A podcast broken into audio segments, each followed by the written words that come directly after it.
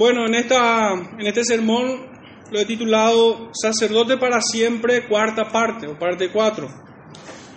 Para ir hilando un poquitito todo lo que hemos estado leyendo, estudiando cada domingo, una breve introducción. Y es que debemos recordar los elementos del pasado sermón. Habíamos visto en, los versículos precedentes, del, del 11 al 12, la imperfección del sacerdocio levítico. Del 13 al 14, sacerdote de la tribu de Judá. Y del 15 al 19, sacerdote según el poder de una vida indestructible. Estos eran los elementos, las ideas que se desarrollaron a lo largo del verso 1 al verso 19. Hoy tomamos desde el 20. Y en breve síntesis podemos decir que el sacerdocio constituido conforme a la ley dada a Moisés de la tribu de Leví, del linaje de Aarón, era imperfecto, deficiente y obsoleto.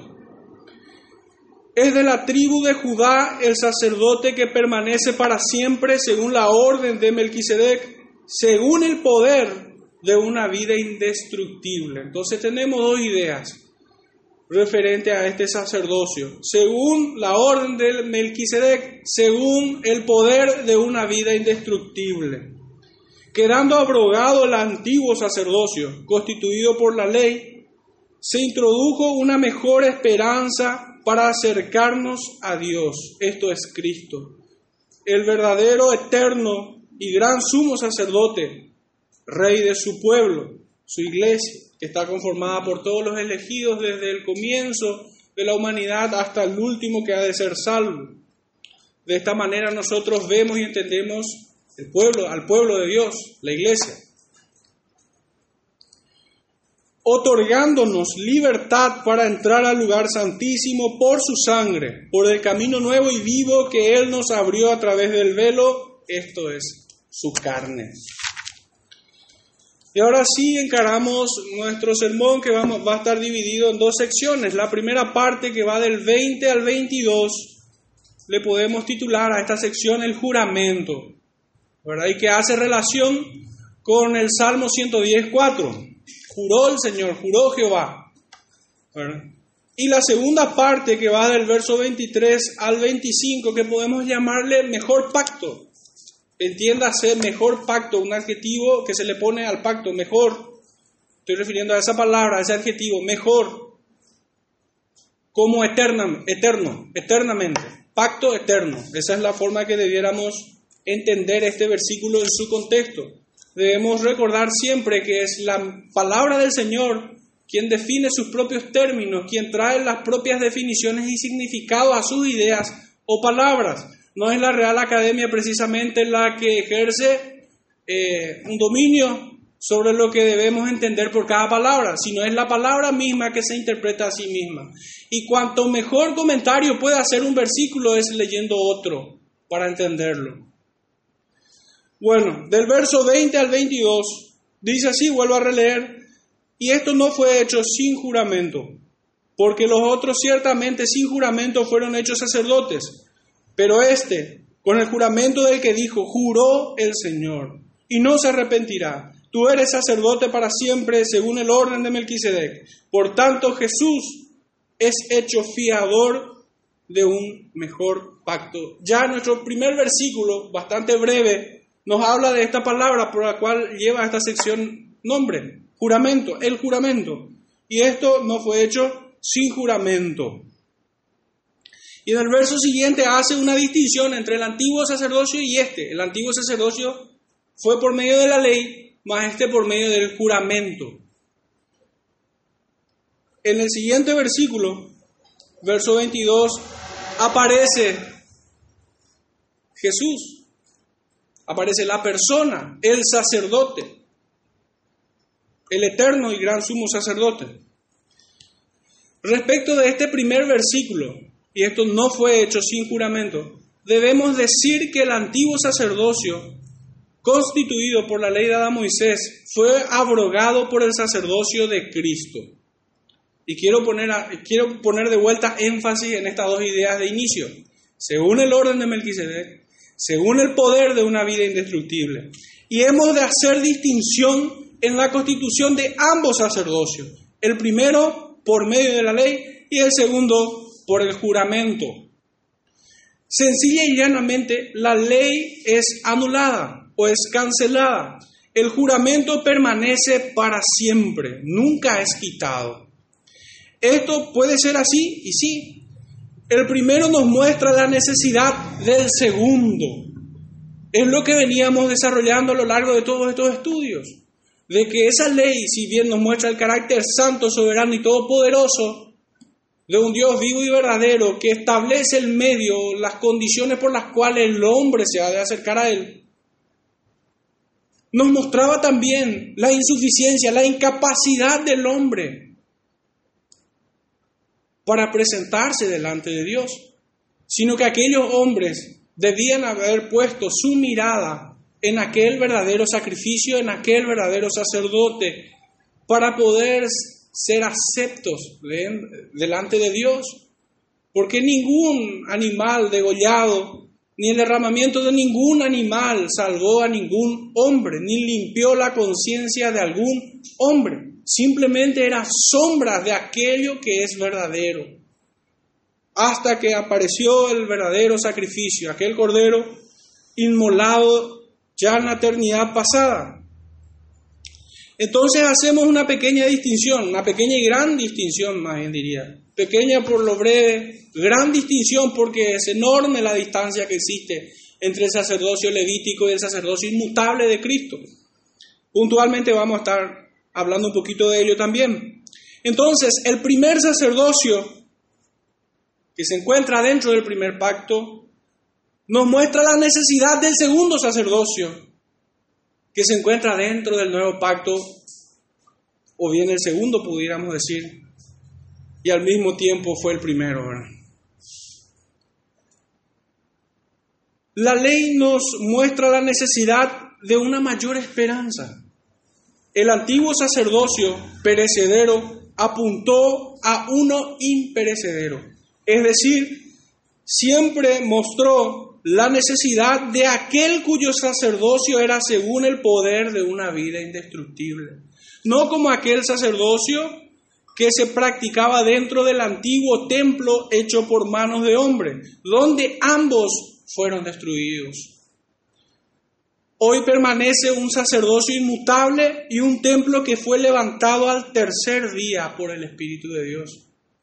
Esto había de ser así, pues el juramento de Dios fue, tú eres sacerdote para siempre, según el orden de Melquisedec, y no se arrepentirá. Salmo 110, 4.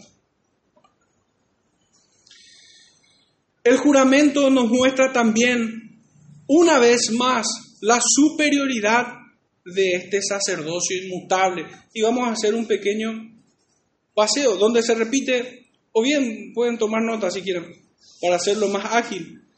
Había dicho el Salmo 114, en nuestro libro de estudio Hebreos, capítulo 5, verso 6, en el capítulo 6, verso 20, y en el capítulo 7, verso 11 y 20, repite la misma frase.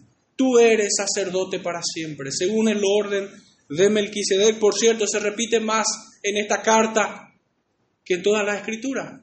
De hecho, que en todo el Antiguo Testamento solamente vemos esta frase en Génesis 14. Este énfasis nos ayuda a considerar apropiadamente, teniendo una imagen en la mente, y es la del padre de la fe Abraham, cuando vio a Melquisedec y que fuera convidado con pan y vino y siendo bendecido. Abraham recibió la promesa de una descendencia, como podemos verlo en Génesis 22, 16, y ratificado, por así decirlo, en Hebreos 6, 13. Esta descendencia no es según la carne, sino más bien es espiritual según la promesa. Y es lo que vemos también en Romanos 9, 6 al 8. Es oportuno que vayamos allí.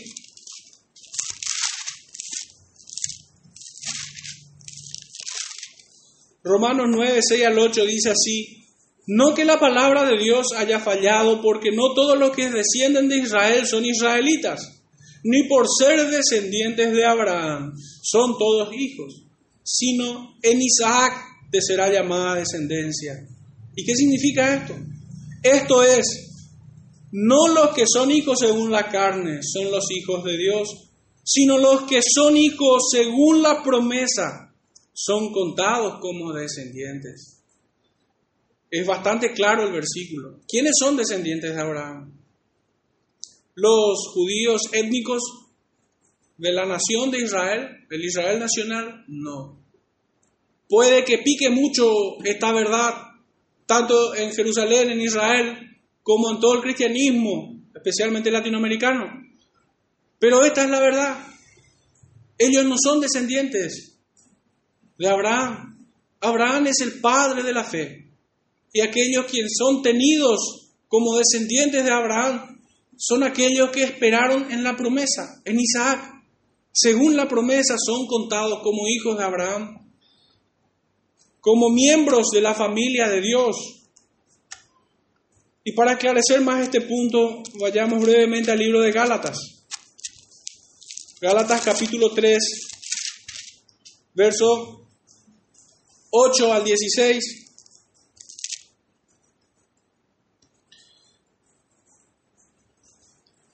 Creo que es conveniente leer desde, el 6. Así Abraham creyó a Dios y le fue contado por justicia. Sabed por tanto que los que son de fe, estos son hijos de Abraham. Y la escritura, previendo que Dios había de justificar por la fe a los gentiles, dio de antemano la buena nueva a Abraham diciendo, en ti serán benditas todas las naciones. De modo que los que de, de los de la fe son, de modo que los de la fe son bendecidos con el creyente Abraham. Ahí me detengo brevemente. Abraham ni ningún descendiente suyo fue justificado por medio de, de, otra cosa que no fuera la fe. La fe fue el medio por el cual él fue justificado y así todos sus descendientes. Esto es según la promesa, no según la carne. Verso 10 en adelante, porque todos los que dependen de las obras de la ley están bajo maldición, pues escrito está, maldito todo aquel que no permaneciere en todas las obras escritas en el libro de, de la ley para hacerlas.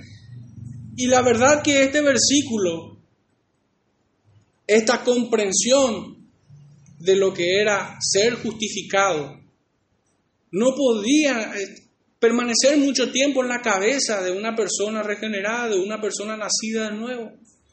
En la ley tendría que haber visto la imposibilidad de ser justificado.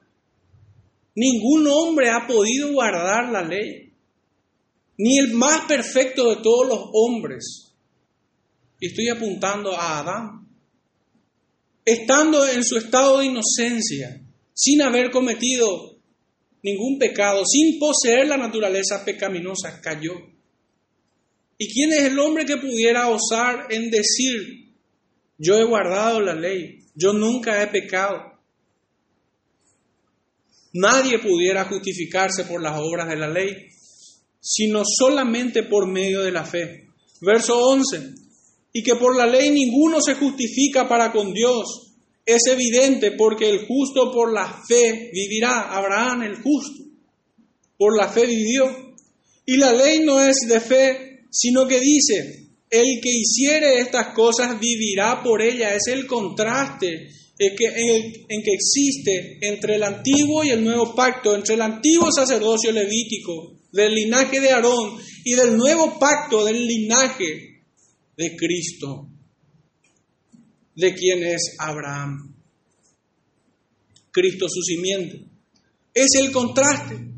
La ley decía, haz esto y vivirás. En esta frase podemos resumir el antiguo pacto.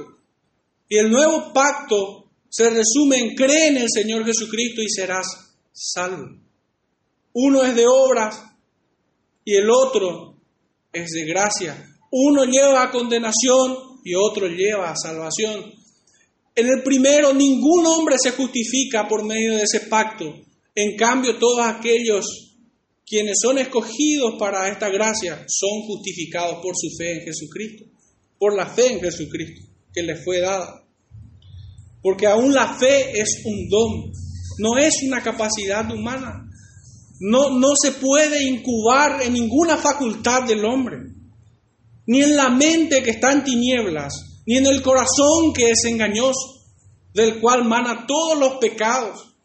Todo impulso del corazón del hombre es de continuo solamente el mal. Entonces, ¿con cuál facultad humana el hombre pudiera generar fe? Con ninguna. Están corrompidas. Están muertos en sus delitos y pecados. Es por esto que la fe es un don de Dios. Es parte de su gracia. Es su misericordia salvífica extendida a los suyos, a sus elegidos.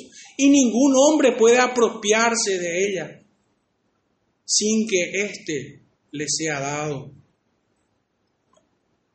Verso 13, Cristo nos redimió de la maldición de la ley, hecho por nosotros maldición, porque está escrito, maldito todo aquel que es colgado en un madero, para que en Cristo Jesús la bendición de Abraham, y fíjense, Cristo Jesús, la bendición de Abraham, alcanzase a los gentiles, a fin de que por la fe recibiésemos la promesa del Espíritu.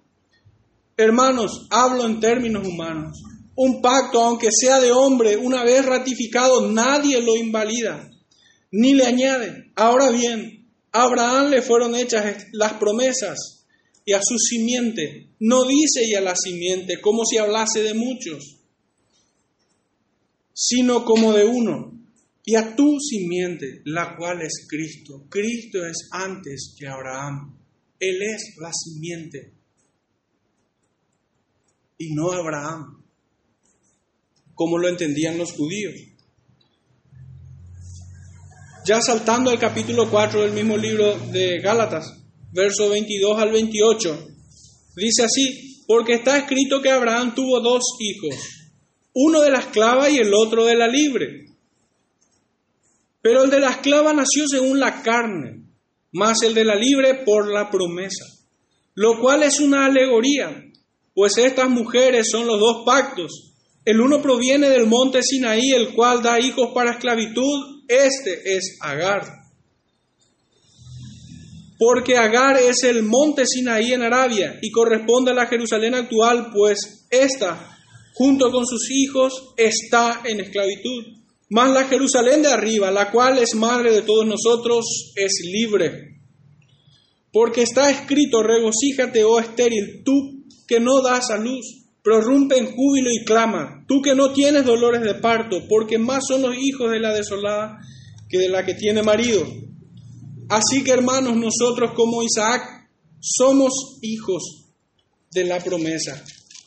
Verdaderamente esto es una alegoría para poder entender los dos pactos, para poder entender los dos sacerdocios constituidos, ambos sacerdocios constituidos. Si nosotros pensamos en función de Isaac y en función de Ismael, en función de, de Agar y en función de Sara, podemos nosotros ver que Abraham quiso por sus propias por sus propios méritos, por sus propias obras tener descendencia. Y en Sara verdaderamente el milagro de Dios fue consumado. Es así la salvación. Es un milagro. Es un milagro que desciende del cielo, como aquel maná que descendió en el desierto. Así hoy también, así como vemos cuando el Espíritu Santo desciende sobre nuestro Señor y Salvador. Así como hoy sigue descendiendo al corazón de muchos para ser regenerados y traídos a la fe en Cristo Jesús y ser salvos. En esta imagen podemos ver representados ambos pactos, ambos sacerdocios. Uno el que busca la salvación por sus propias obras y el otro que espera en el Señor por medio de la fe. Habíamos dicho en sermones pasados que el sacerdocio constituido por la ley nos enseñaba el carácter santo, soberano y todopoderoso de Dios, que estableció la forma en cómo el hombre debía acercarse a su presencia. Señalaba esto verdaderamente, señalaba aquel sacrificio en el cual Dios aceptaría, el cual Dios aceptaría para remisión de pecado. El único sacrificio del cual estaría perfectamente complacido, solamente por un sacrificio, solamente por un perfecto sacrificio. Al Señor le plació y estuvo complacido. Esto es en el Cordero de Dios que quita el pecado del mundo. Y fíjense la conjugación. No dice los corderos que quitan los pecados del mundo, sino más bien señala a uno solo, el Cordero de Dios que quita el pecado del mundo. Y quisiera reforzar esta idea leyendo el capítulo 9 de Hebreos, verso 11 al 26, un tanto extenso, pero a modo de comentario. Leámoslo. Pero estando ya presente Cristo, pensemos en los sacrificios que se hacían en el antiguo templo y este único sacrificio. Pero estando ya presente Cristo, sumo sacerdote de los bienes venideros, por el más amplio y perfecto tabernáculo, no hecho de manos, es decir, no de esta creación, sino por sangre de machos cabríos, ni por y no por sangre de machos cabríos ni de becerros, sino por su propia sangre, entró una vez para siempre en el lugar santísimo, habiendo obtenido eterna redención, porque si la sangre de los toros y de los machos cabríos y las cenizas de las becerras rociadas a los inmundos santifican para la purificación de la carne. Cuanto más la sangre de Cristo, el cual mediante el Espíritu Eterno se ofreció a sí mismo sin mancha a Dios, limpiará vuestras conciencias de obras muertas para que sirváis al Dios vivo. Así que, por eso es mediador de un nuevo pacto, para que interviniendo muerte para la remisión de las transgresiones, entre paréntesis, encerremos esta frase, justicia. Dios se cobra su justicia en este acto. Leo de vuelta la frase, para que interviniendo muerte para la remisión de las transgresiones que había bajo el primer pacto, los llamados reciban la promesa de la herencia eterna. Porque donde hay testamento es necesario que intervenga muerte del testador porque el testamento con la muerte se confirma, pues no es válido entre tanto que el testador vive, de donde ni aun el primer pacto fue instituido sin sangre, porque habiendo anunciado Moisés todos los mandamientos de la ley a todo el pueblo, tomó la sangre de los becerros y de los machos cabríos con agua, lana escarlata e hisopo, y roció el mismo libro y también todo el pueblo, a todo el pueblo, diciendo, esta es la sangre del pacto que Dios os ha mandado. Y además de esto, roció también con la sangre del tabernáculo y todos los vasos del ministerio. Y casi todo es purificado según la ley con sangre. Y sin derramamiento de sangre no se hace remisión. Fue pues necesario que las figuras de las cosas celestiales fuesen purificadas así y fíjense en esta palabra que es muy oportuna y apropiada. Figuras. Fue pues necesario que las figuras de las cosas celestiales fuesen purificadas así. Todo lo que estábamos leyendo precedentemente a este versículo.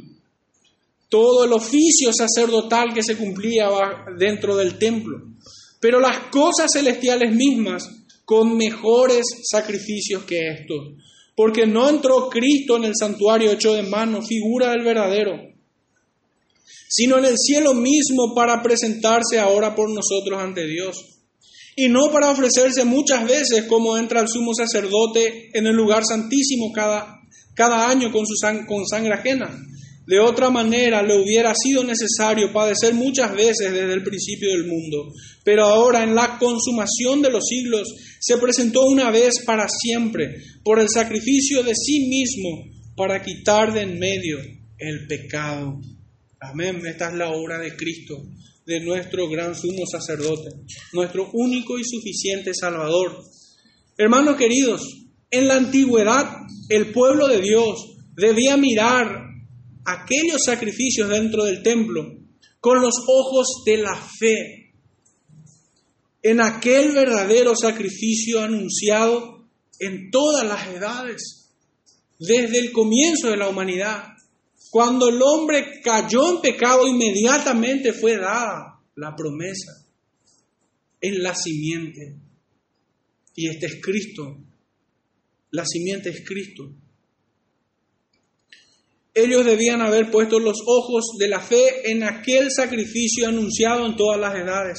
Debían poner la mirada en las cosas celestiales, pues el antiguo sacerdocio y antiguo sacrificio eran sombras de lo verdadero.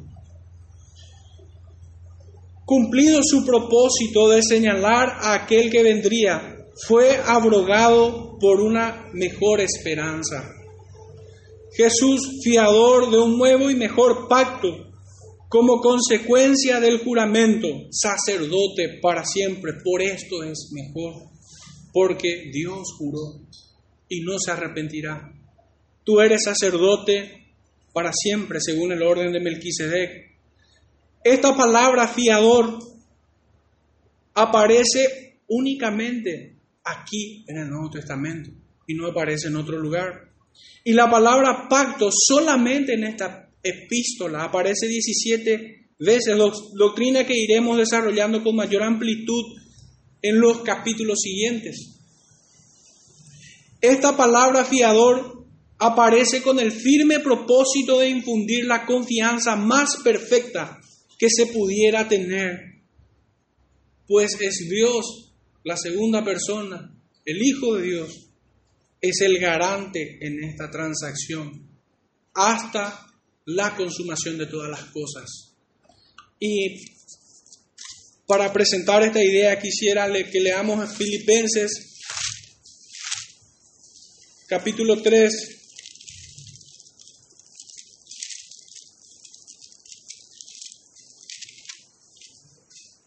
Filipenses 3, verso 21, el cual Cristo. Transformará el cuerpo de la humillación nuestra para que sea semejante al cuerpo de la gloria suya, por el poder con el cual puede también sujetar a sí mismo todas las cosas. Hasta aquí la primera sección de nuestro estudio. Entonces, para hacer una pequeña recapitulación, en esta sección hemos visto una palabra muy importante, distintiva del antiguo pacto, y es juramento. Dios juró. El otro sacerdocio, el anterior, fue constituido por medio de la ley dada a Moisés, pero esta queda sin efecto, está cancelada, queda abrogada y ya no continúa cuando aparece el nuevo, y este es según el orden de Melquisedec, según el poder de una vida indestructible. Esto es Cristo. En esta segunda sección hablaremos brevemente de un mejor pacto, desde el verso 23 al 25. Y los otros sacerdotes llegaron a ser muchos, debido a que por la muerte no podían continuar. Mas este, por cuanto permanece para siempre, tiene un sacerdocio inmutable por lo cual puede también salvar perpetuamente a los que por Él se acercan a Dios, viviendo siempre para interceder por ellos. La verdad que hay otras doctrinas implicadas en estos versículos, y una de ellas es la perseverancia de los santos, que en su momento estaremos estudiando también. Pero esta parte es un explicativo o más bien un comentario de todo lo dicho anteriormente. En el versículo anterior, verso 22, fiador de un nuevo, mejor pacto, de un mejor pacto, del 23 al 25, es la explicación de ese versículo anterior. El nuevo pacto recibe el adjetivo de mejor, entiéndase en su contexto como eterno inmutable permanece para siempre. Este nuevo y mejor pacto nos trae una promesa inquebrantable e imperecedera, perfecta. De vuelta es necesario que nosotros podamos tener una, una visión panorámica de lo que es esta doctrina. Ya habíamos leído Gálatas 3, verso 3, el verso 16 al 20, donde nos hablaba de que la simiente es Cristo.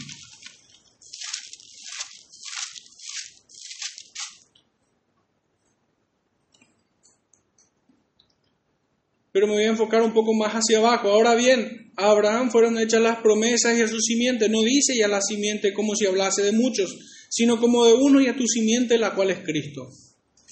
Esto pues digo, el pacto previamente ratificado por Dios para con Cristo, la ley que vino 430 años después, no la abroga para invalidar la promesa. Fíjense, la promesa fue dada a Abraham. Cristo fue presentado a él. La buena nueva fue dada a Abraham, él es el padre de la fe. Y, y, su fe le fue contada por justicia, recordando los versículos anteriores. Pero fíjense lo que dice, esto pues digo, el pacto previamente ratificado por Dios para con Cristo, la ley que vino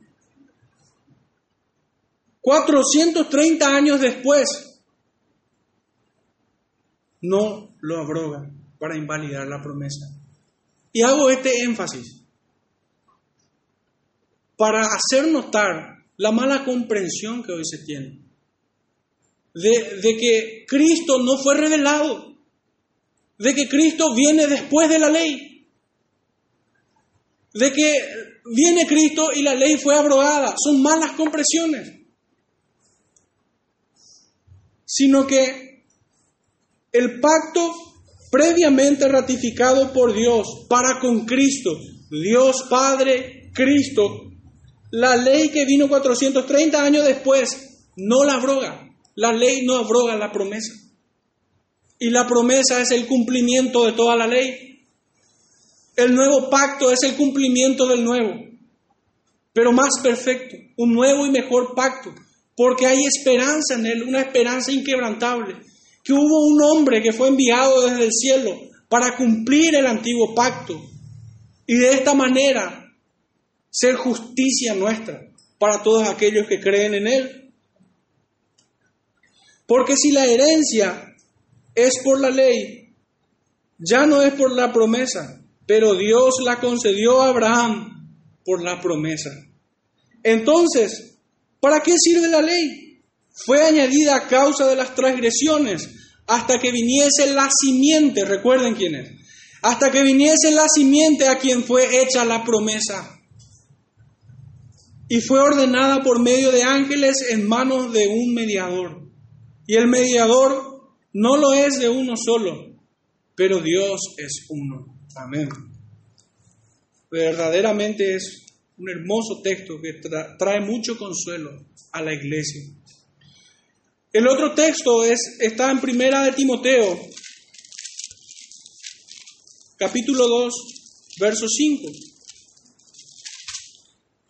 Primera de, primera de Timoteo capítulo 2, verso, verso 5 dice así, porque hay un solo Dios y un solo mediador entre Dios y los hombres, Jesucristo hombre, la simiente, la promesa, la esperanza, nuestro gran y sumo sacerdote, aquel que había de venir, el Cordero de Dios que quita el pecado del mundo, aquel que dijera de sí mismo, yo soy la resurrección y la vida. Nadie viene al Padre si no es por mí.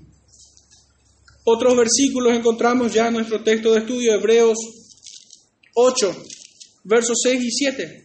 Pero ahora tanto mejor ministerio es el suyo, cuanto es mediador de un mejor pacto, establecido sobre mejores promesas. Porque si aquel primero hubiera sido sin defecto, ciertamente no se hubiera procurado lugar para el segundo. Y cuando leemos esta palabra defecto, ni por si acaso debemos suponer de que Dios se equivocó. No, no. Si nosotros recordamos ¿Qué era lo imperfecto? ¿Qué era lo deficiente? Era el sacerdocio de los hombres a causa del pecado. No que la ley sea imperfecta, no que la ley no sea pura, santa, perfecta, agradable, sino era el fracaso del hombre para con la ley. Entonces entiéndase así, porque si aquel primero hubiera sido sin defecto, en esta palabra defecto está el hombre, ciertamente no hubiera procurado lugar para el segundo, el cual es Cristo. Capítulo 9, verso 15. Así que por eso es mediador de un nuevo pacto para que interviniendo muerte para la remisión de las transgresiones que había bajo el primer pacto, los llamados reciban la promesa de, las, de la herencia eterna. Y fijémonos de vuelta en este versículo. Jesucristo es el mediador de un nuevo pacto y con su muerte trajo remisión de pecado de las transgresiones que había bajo el segundo pacto, bajo el primero bajo el primero. ¿Cómo podían ser salvos aquellos judíos, los antiguos? ¿Bajo qué sacrificio ellos serían justificados? Bajo uno solo y por medio de un solo cordero. Ellos tendrían que poner la vista, los ojos de la fe en aquel que habría de venir y, y su fe les será contada por justicia.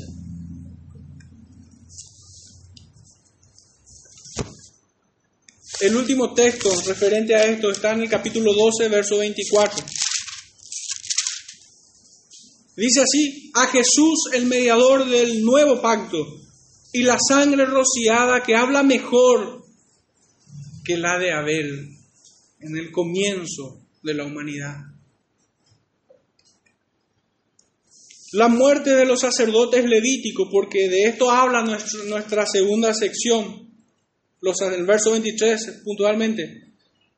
Y los otros sacerdotes llegaron a ser muchos debido a que por la muerte no podían continuar. La muerte de los sacerdotes levíticos, a diferencia de Melquisedec, es una evidencia clara y manifiesta de su transitoriedad, próximo a desaparecer, cuando aparezca aquel que vive y reina para siempre. Quien dijera de sí mismo, yo soy la resurrección y la vida, nadie viene al Padre si no es por mí. Ellos debían haber dicho, así como su iglesia, su iglesia en esta mañana, gloria sea su santo nombre, delante de quien se doblará toda rodilla. En estas líneas podemos estructurar estos versículos 23, 24 y 25 de la siguiente manera.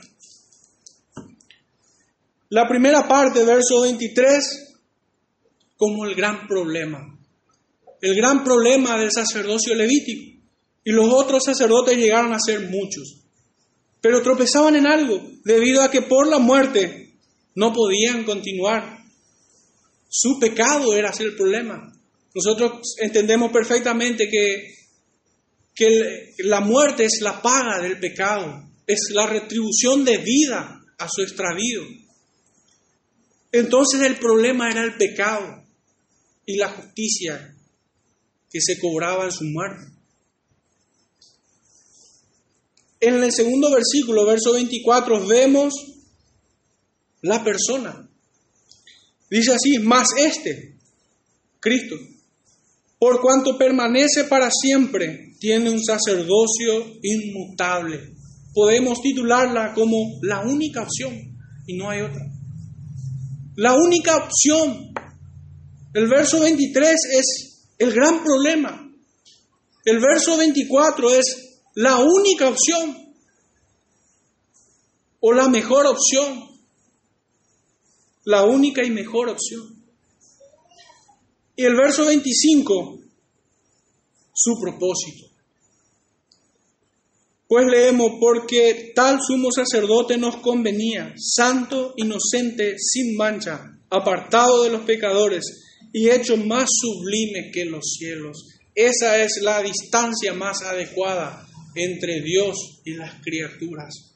Santo, inocente, sin mancha, apartado de los pecadores y hecho más sublime que los cielos. Nosotros no somos dignos de Él. A causa de la debilidad e imperfección del sacerdocio levítico, debían poner la confianza en la persona de aquel sacerdote inmutable, cuyo propósito era hacer lo que todos los anteriores sacerdotes no pudieron hacer. Repito la frase.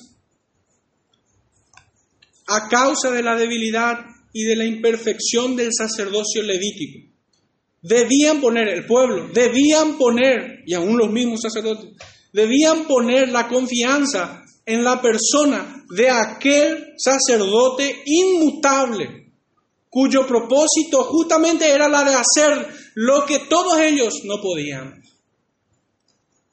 Y es la de salvar perpetuamente a los que por él se acercan a Dios. Ninguno de ellos pudo, ni el mismo Aarón, ni el mismo Moisés, ni Abraham, ni ningún hombre pudo hacer esto, sino solamente Cristo. El Señor no acepta cualquier ofrenda para remisión de los pecados. Aceptó uno solo, y es el de Cristo. Si nos preguntáramos qué fue de cada uno de aquellos sacerdotes, qué ocurrió con ellos, debemos responder que perecieron, murieron. También debemos hacernos la pregunta, ¿y aún así su linaje permanece? ¿Su linaje sacerdotal? No, fue abrogado por causa de uno mejor. ¿Cuál? Según aquel que es según la orden de Melquisedec, según el poder de una vida indestructible. Esto es en Cristo muerto y resucitado, justicia y gloria de Dios en los hombres, cuyo reino no es de esta tierra, está en los cielos, de donde vino y a dónde fue y de dónde volverá para llevarnos a aquella Jerusalén de arriba, a nuestra patria celestial. En Él somos declarados justos en Él seremos completamente glorificados, en la consumación de todas las cosas. Dos ideas. El primero de ellos, ya como para ir cerrando este sermón, es que a causa de la debilidad e imperfección del sacerdocio levítico, ellos debían mirar, todos aquellos que fueron salvos, debían mirar en aquel que habría de venir, en aquel verdadero sacrificio, en aquella persona de aquel sacerdote inmutable. Y pudiera resultar extraño escuchar para muchos esto. Pero ¿cómo podían aquellos mirar a Cristo? Y es como bien lo había dicho un antiguo, todo versículo te lleva a Cristo. Todo versículo te lleva a Él. La palabra de Dios, desde Génesis al Apocalipsis, a lo largo de sus 66 libros, habla de un solo plan de redención y un solo mediador entre Dios y el hombre. Y este es Cristo. Nunca hubo otro medio, nunca habrá otro medio por el cual el hombre se acerca a Dios. ¿Cuáles son los síntomas de una mala comprensión de esta doctrina, de esta gloriosa doctrina. Y es cuando escuchamos de algunos que dicen, yo tengo un trato especial con Dios. Yo me acerco a mi manera, Dios me entiende. No, no, esto es insolente. Esto es atrevido, temerario. Esto es propiamente dicho una herejía. Cuando alguien dice que se puede acercar a su manera a este Dios que es predicado desde este púlpito, y así en toda iglesia sincera delante de Dios, debemos considerar a tal persona como que aquello le recitó el diablo. Pues Dios solamente muestra un solo medio. Y es por medio de la fe. Muestra un solo mediador y es por medio de Jesucristo. Ningún hombre puede establecer sus condiciones para acercarse a Dios. Nadie. Cuando la idea de alguien se orilla a esas palabras, es herejía. Es herejía. Yo les aconsejaría, o debiéramos de aconsejarlo, que la mano de Dios es muy pesada para que esté sobre su cabeza. Es preferible que nosotros nos posemos sobre ella. Es muy terrible cuando nosotros intentamos mover la mano de Dios. Es muy pesada, te aplastará. Es mucho más sensato dejar que su mano nos lleve a donde Él quiera. Pues definitivamente los nombres de sus escogidos están escondidas. ¿Y quién las arrebatará de su mano? Es preferible estar en sus manos que debajo de ella. Todos aquellos que se ponen debajo de ella con la intención de guiar su mano es un necio. Está demente. Y así como Nabucodonosor necesita que su razón le fuera de vuelta para glorificar al que vive y reina. Por último, la reflexión y aplicación de este sermón. ¿Quién es Jesús para su iglesia? ¿Quién es Jesús para sus escogidos? Y hay algunos versículos. Me he centrado solamente en el Evangelio según San Juan. Si podemos ir al capítulo 14.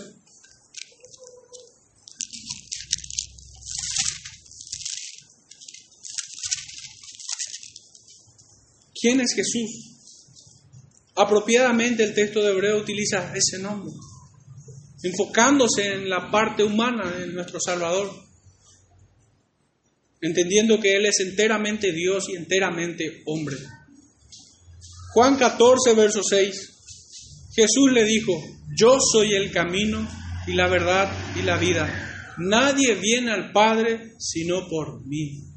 Esto sustituía todo el sacerdocio levítico. Él es el camino por el cual el hombre se acerca a Dios Padre. Él es la verdad y la vida. En el mismo libro de Juan, pero capítulo 6,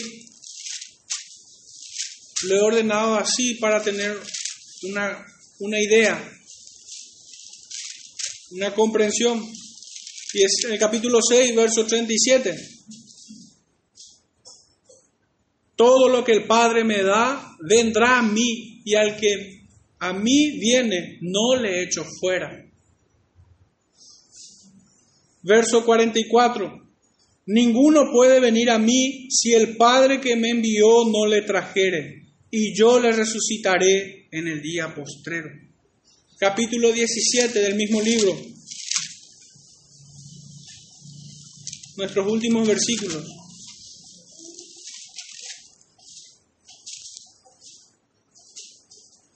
Verso 9, 12 y 19 al 20. Verso 9. Yo ruego por ellos, no ruego por el mundo, sino por los que me diste, porque tuyos son. 12. Cuando estaba con ellos en el mundo, yo les guardaba en tu nombre. A los que me diste, yo los guardé. Ninguno de ellos se perdió, sino el hijo de perdición, para que la escritura se cumpliese. 19 al 20. Y por ellos yo me santifico a mí mismo, para que también ellos sean santificados en la verdad. ¿Quién es Jesús? Es Jesús hablando. Él es nuestro mediador. Él es el que intercede por nosotros. Él es el quien nos lleva a la presencia de Dios. Él es quien nos garantiza vida eterna, el perdón de pecados, la justificación delante de Dios Padre. Él es nuestro sumo sacerdote, el único por quien nosotros podemos llegar al Padre. Y por último, Romanos 8. Y con esto cierro.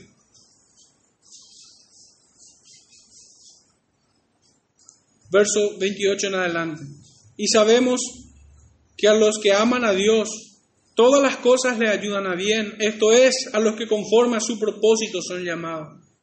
Por por, porque a los que antes conoció, también los predestinó para que fuesen hechos conforme a la imagen de su Hijo, para que Él sea el primogénito entre muchos hermanos. Y a los que predestinó, a estos también llamó. Y a los que llamó, a estos también justificó. Y a los que justificó, a estos también glorificó. ¿Qué pues diremos a esto? Si Dios es por nosotros, ¿quién contra nosotros? Todo esto es la obra de nuestro gran sumo sacerdote, quien nos escogió, nos predestinó, nos justificó, nos santificó y nos glorificó hasta el día de la consumación de todas las cosas.